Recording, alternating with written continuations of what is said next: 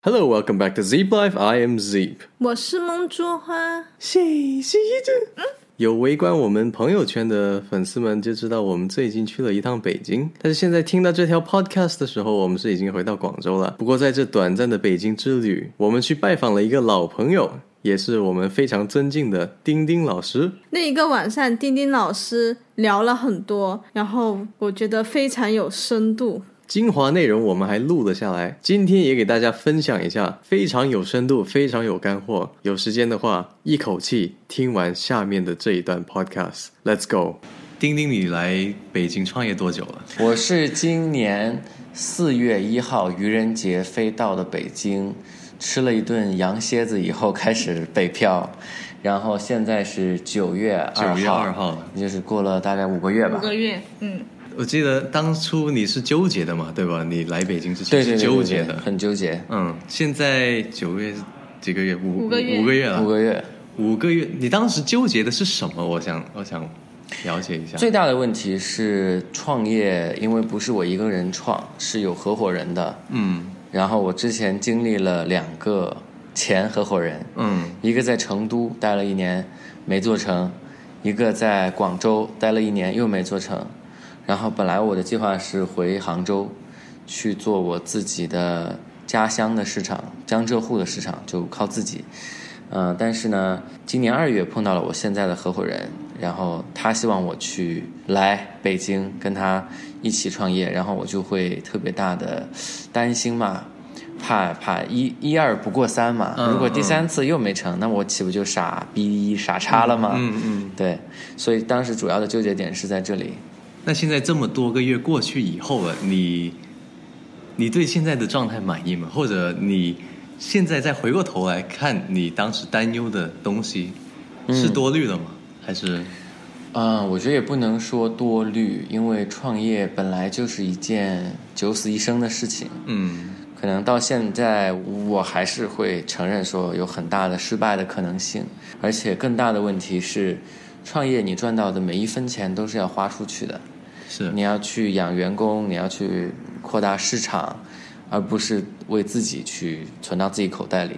所以可能我花了一年、三年、五年、十年的时间去创业，可能过程中有很多，呃，有很多人认可我们，也也学生也越来越多，但到最后有可能还是竹篮打水一场空。所以这一份忧虑，或者说这一份 concern，其实它一直都是你你做创业你必须要接受的事情。嗯啊，然后合伙人这块也是，因为我创业是这样子，不是说你是完美的或者我是完美的，如果是完美就不需要合伙了，对吗？嗯而是说你是有缺点的，我也是有缺点的，关键是我们两个走在一起之后，能不能够去互补变成一个整体，然后去克服。包括我跟我的合伙人其实有一些不够互补，我们都很像，很像。很像，因为都是花了很多年做英文演讲、辩论教育这件事情，都是比较情怀，嗯然后都是在商业操作上比较缺乏经验，都是九零后，所以在这里面，我们当然我们团队有增加新的，比如说创始成员，啊、但是我觉得这个风险和这个认知一直存在，所以就 enjoy the ride 就可以了。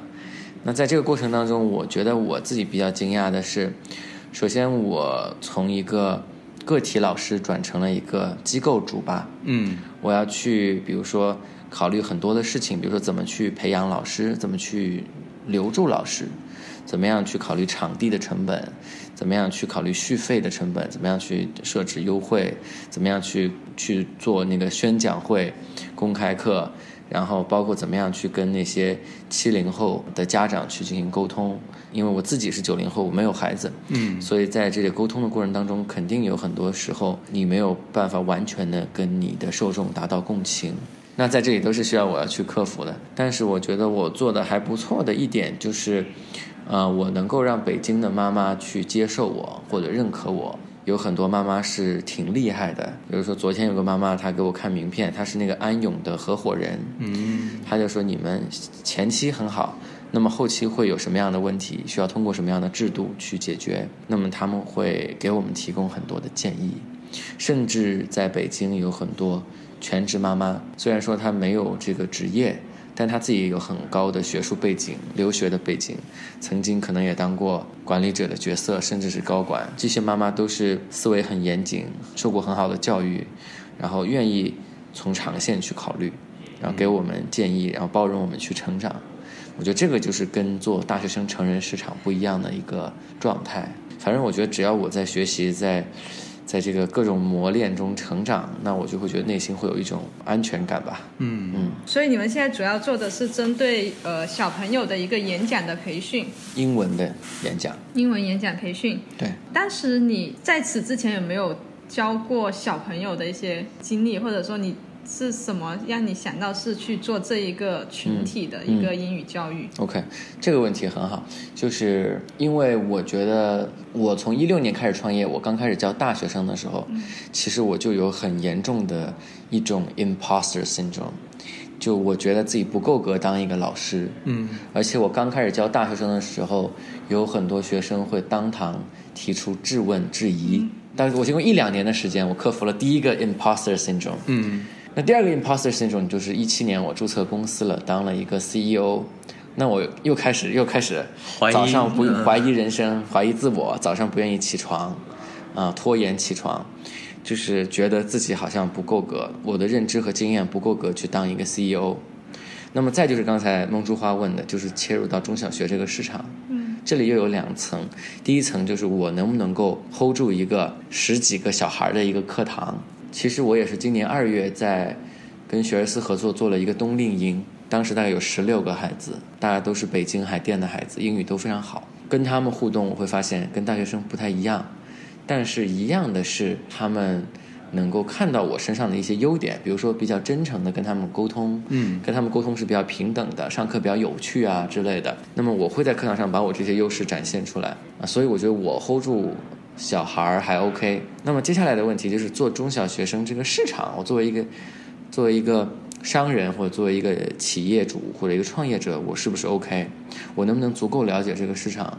那么我四月到北京来，其实我是一片空白的。嗯那我我后来我大概在六月做了一个比较完整的市场调查，我才知道，OK，为什么两千单词量在美国生存够了，在海淀生存不够？哦，我听过这个笑话。嗯，怎么说？呃，因为在北京家长圈里有这么一句话，说小比高考更重要的是小升初，因为因为在北京存在着很大的教育资源不平等，最好的高中是四所，比如说北京四中国际部，比如说北师大国际部，被称为四大天王，那么他们往往是在申请去，比如说美国常青藤的那些学校里面录取率最高的高中。那么怎么进入这四大天王呢？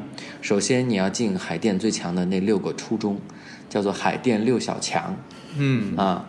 那么你进了这六小强之后，就相当于说你以后的教育资源就得到了一个保障，因为所有的优质的老师和优质的学生都会因为一种马太效应被集中到这几个学校。嗯如果你没挤上，你就会去比较差的学校，或者说你不会得到很好的老师，不会得到很好的教育，或者说基本上你就跟很好的升学结果无缘了。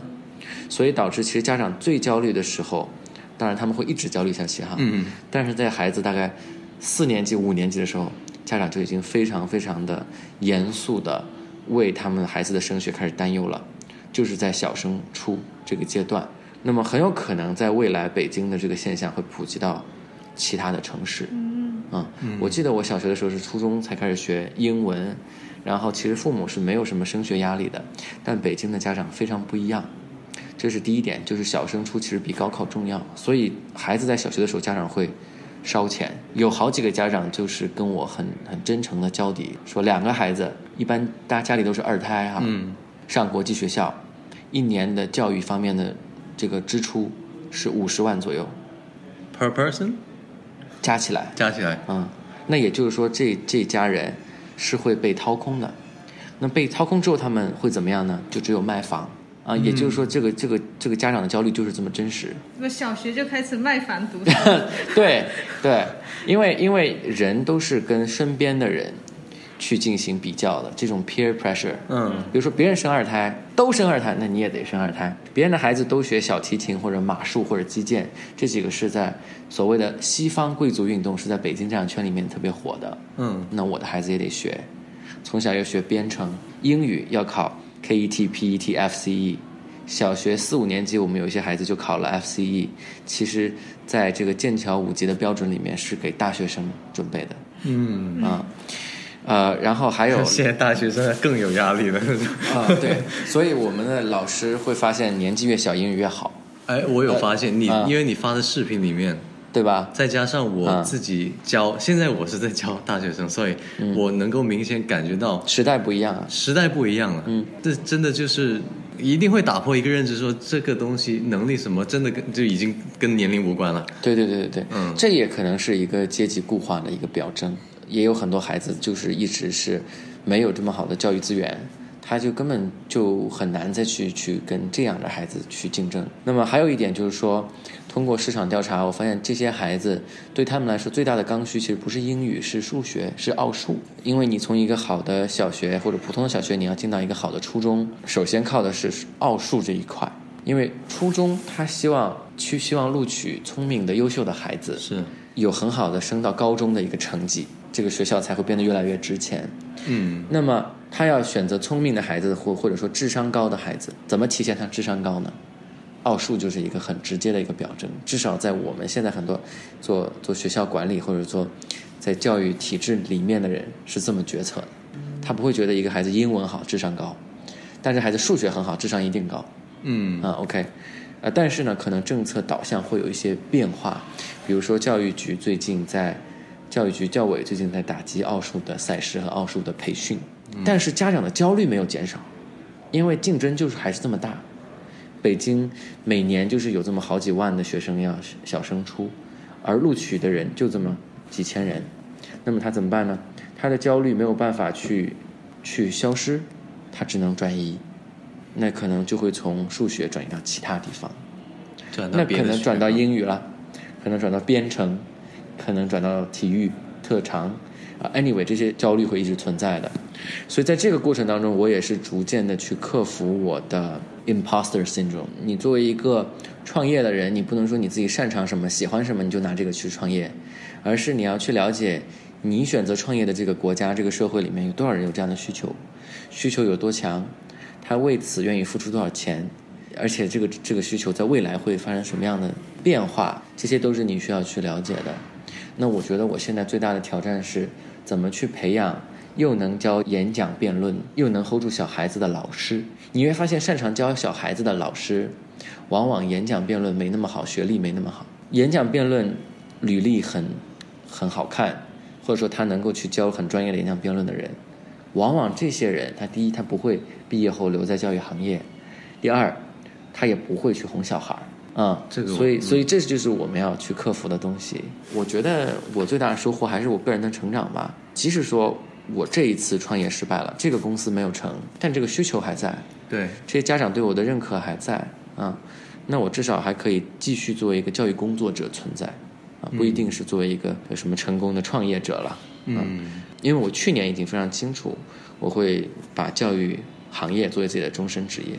嗯，那只不过这里面你要去做一些取舍，比如说你针对什么样的受众提供什么样的服务，你对自己的定位是什么，这些问题要理顺。那我想每一个做老师的人都是要选择的。还有一个是我在北来北京以后，在微软的孵化器听了微软中国孵化器的 CEO 的一个讲座，他就推荐了一本书，我觉得还挺有启发的。这本书叫做《就业的终结就业的终结》（The End of Jobs）。，OK，这本书在中文翻译只有台湾那边有发行啊，或者你可以去看英文的。他说的就是在我们有生之年，大部分的职业会消失，嗯，会被人工智能取代，但是呢，我们不工作不代表我们会饿死，因为我们的收入会变得越来越多元化。那你可以用自媒体去赚钱，用朋友圈去赚钱，你也可以帮一些商家去赚钱，比如说转发呀、推荐啊，也是可以赚钱的。嗯你也可以卖自己的技能或者技能交换。嗯啊，也就是说，到了未来，人们不会有终身职业，更多的会变成一个微型创业者。那我觉得，首先呼应这样一波变化的人，就是教师，因为教师他们是有直接变现的能力的啊，他是很能够直接的带来，比如说我英语很好，我有英文的教学经验，我收十个学生，这十个学生每个人给我一年的钱，他就可以养活我两个月。嗯。那这两个月我就不用焦虑生存，我就可以去做更长线的考虑，嗯。去增加我的技能。我是不是可以把我的这一部分现金储备，去学一个比如说影视编辑的技能，嗯。去学一个其他，比如说商业模式架构的一个技能，因为你课是录好的，那你光靠你一个人卖是不够的，嗯。你可能要建立一个分销体系，让其他人帮你去卖。那这里面都是需要自我去训练、自我去提高自己的认知。所以我觉得教育行业在未来会变得特别的、特别的 dynamic。嗯啊，而且教育行业本来就非常的有一个离散性的特点，在中国，呃，做私营也就是 private sector，在私营培训这个行业里面，最大的两家是新东方集团和好未来集团。好未来集团就是就是做学而思的，啊这两个集团加起来，它的市场占有率只有百分之五。为什么？他们的竞争对手是谁？是谁就是那些小老师、小机构。因为家长在选为自己的孩子或者或者学生在为自己选择教育的时候，他不一定相信大品牌。这个跟你买包或者买家用电器，嗯或者买吃的这个这个思维是不一样的。如果我身边有一个老师，我觉得他是 qualified，我可以信任他，那我就会选择他，而不会选择一个大品牌。嗯。明白吗？嗯。也就是说，在这个教育行业里，人人都有机会。因为第一，教育行业本来就有一个离散性的特点；第二，就是每个人都能够分到一杯羹。在未来，作为一个教师，你的竞争力会越来越多元化，不只是说你教龄有多少，或者你功底有多少，不只是这一件事，还有就是你的自媒体的存在感怎么样，你怎么去营造你的社群，你的长线发展怎么样，你能不能够去招纳更多的老师，或者说让自己去产生更多元的产品，我又能教这个，又能教那个，那最终会出现不同形态的老师。嗯。比如说是以线下为主、线上为辅的，或者说是以知识付费为主，也有可能是以一对一为主，也有可能他是一个管理者的身份为主，而其他的老师，他下面呃他去支付的老师，能够做更多的实际教学的一线的工作，所以我觉得这里面你就要找准自己的定位。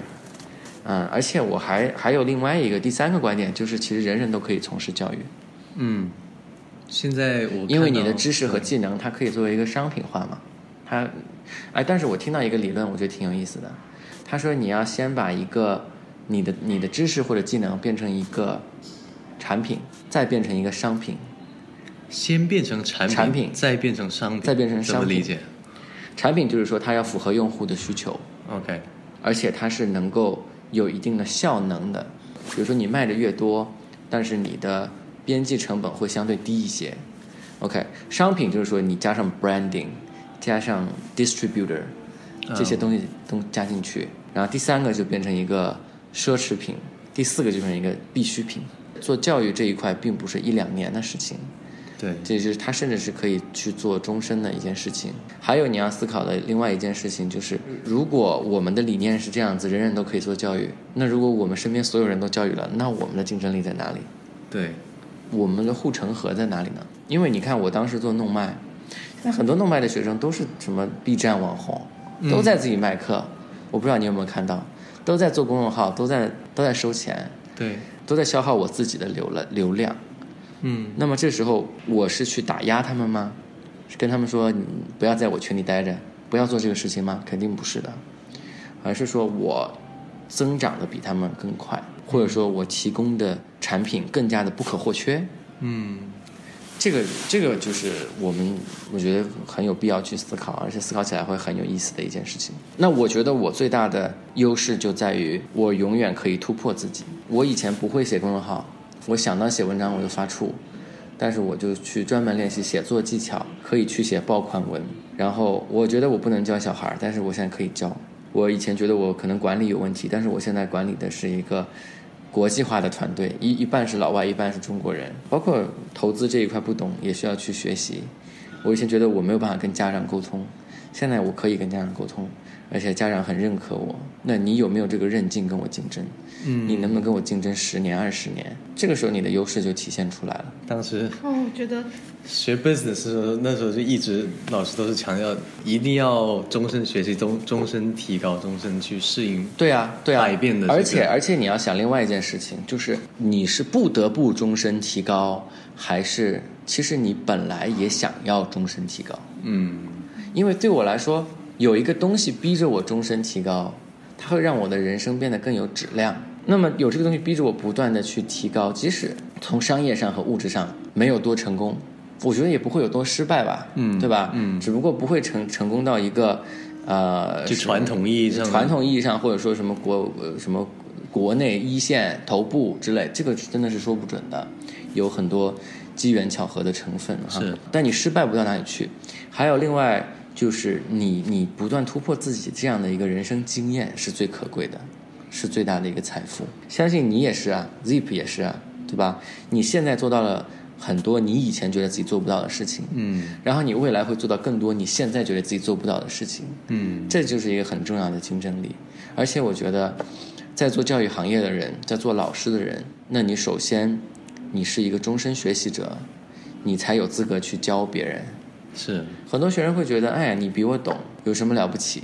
你可能刚巧在这方面有天赋啊，你可能一开始从小就你就这么聪明啊，对吧？你的家庭环境好啊，你爸妈愿意为你的你的教育花钱呐、那你这时候你就要告诉他，老师在其他方面也在从头学起，嗯。我也在面临很多挫折，嗯。但我也在克服我的挫折，我也在终身学习，嗯。那你凭什么不学习呢？是，对，所以说，任何一个真正做教育行业的人，你面对学生的时候，你首先要把学习者的一个身份摆出来。但我觉得很少有老师能做到。可以这么理解，就是 teach by leading an example。哦，对对对对对。但是这个 example 不是做出来的，不是人设，嗯，是你的人生就真的是这是样。真的就是那样子。嗯那我比较相信那个 Gary V 说的，嗯他说 document don't create，你自己人生就是这样，那你随便发个朋友圈，或者说你你拍个小视频，你你去记录一下你真实的人生，不是像翟天临那样哈，你因为他那些什么博士文凭啊什么什么都是，你知道这个事情吗？就是那个那个北北那个北影的那个。对对对对，而是说你每一步你的成绩都是自己艰苦奋斗来的，你把这个过程记录展示出来，它就是最好的自媒体内容。Document, don't create. OK. 还有一点就是你要展现你的成果，并不是 show off，因为 you also have to show your pressure, your vulnerability, 嗯 your self doubt all along the way。就是不是说你最后拿到一博士文凭，你晒一证书，晒一那个学士服，屌啊哇，我好牛啊，不是，而是你那些无眠之夜的那些辗转反侧、自我挣扎，你都发出来，都 document 出来。那么任何一个新加你的学生，他只要往你朋友圈往回倒两个礼拜，他就感受到你的状态。所以他看到是整个 narrative。对对对对对，所以比如说我北京的家长，我不他我不需要他之前认识我，因为我不是名人，嗯但他只要加上我的微信往往回倒一下，随便那么一撩，他就能够感受到我的状态。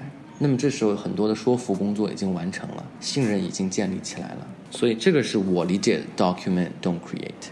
那最后一个问题，现在 Nomad 还是在你是现在是 What's the relationship with Nomad？嗯和你现在的创业。 OK，呃，首先 Nomad 跟我的关系比较清楚，So Nomad is still my personal passion project。嗯呃、i t has been non-profit for many years、那我觉得可能在未来它还是会 non-profit， 至少他对于参加 workshop 的学生是免费这件事情是永远不会变的。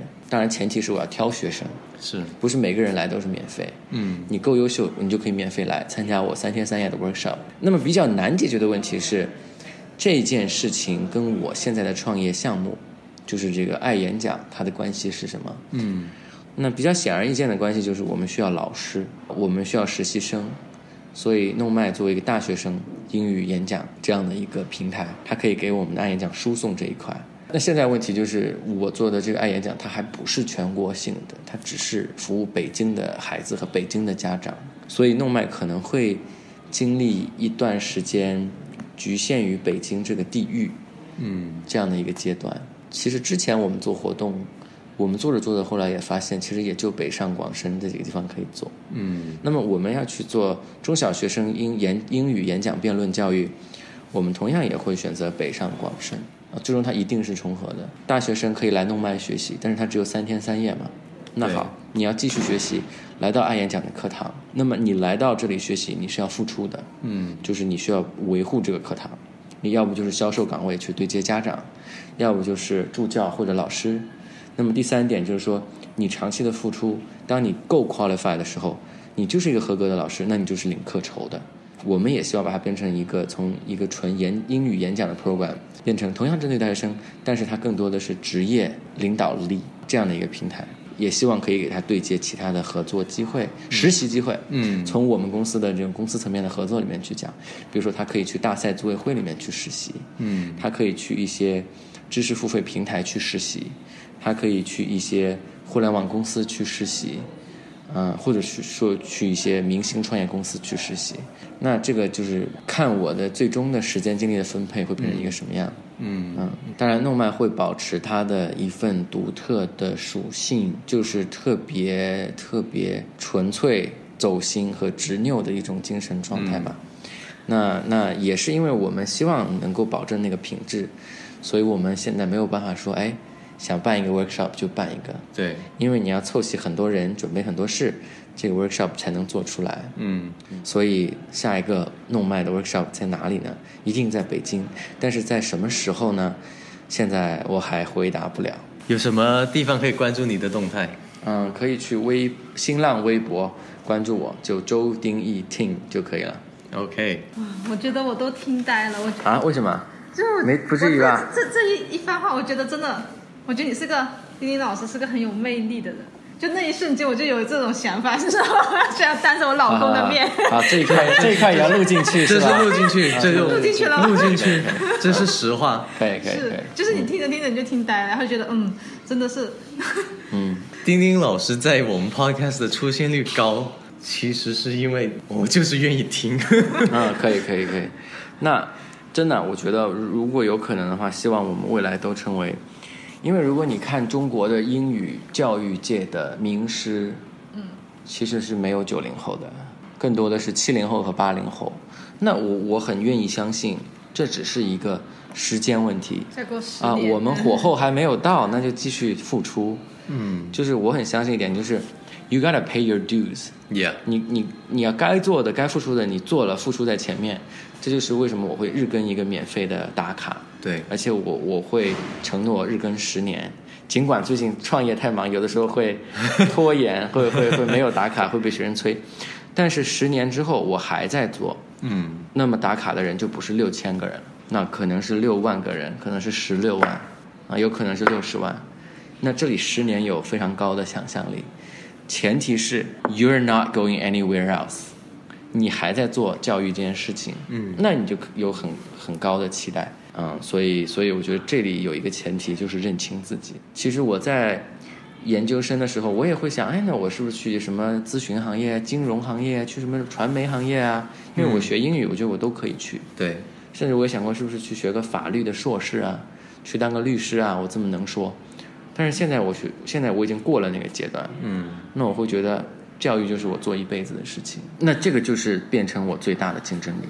好好消化一下，各位，我觉得你也可以多听几遍 我。会多听几遍。我我自己剪辑这个东西的时候，会在二刷、三刷。嗯，OK，Thank you，Thank you，丁丁老师。好，也祝每一个听到此刻的内心有梦想的年轻人，或者不再年轻的人，其实你还很年轻，能够一起跟我们一起坚持，一起折腾。OK，今天的 Podcast 就到这里。不知道你们听完之后有没有什么感想？欢迎在评论区留下你的留言。对丁丁老师动态感兴趣的粉丝们，也可以关注一下他的微博周丁义 Ting。丁丁老师提到的那一本《The End of Jobs》的电子书，原版英文的，想要阅读的可以加 Zip 的微信。I am Zip, 我是梦珠花。 and we will see you next time.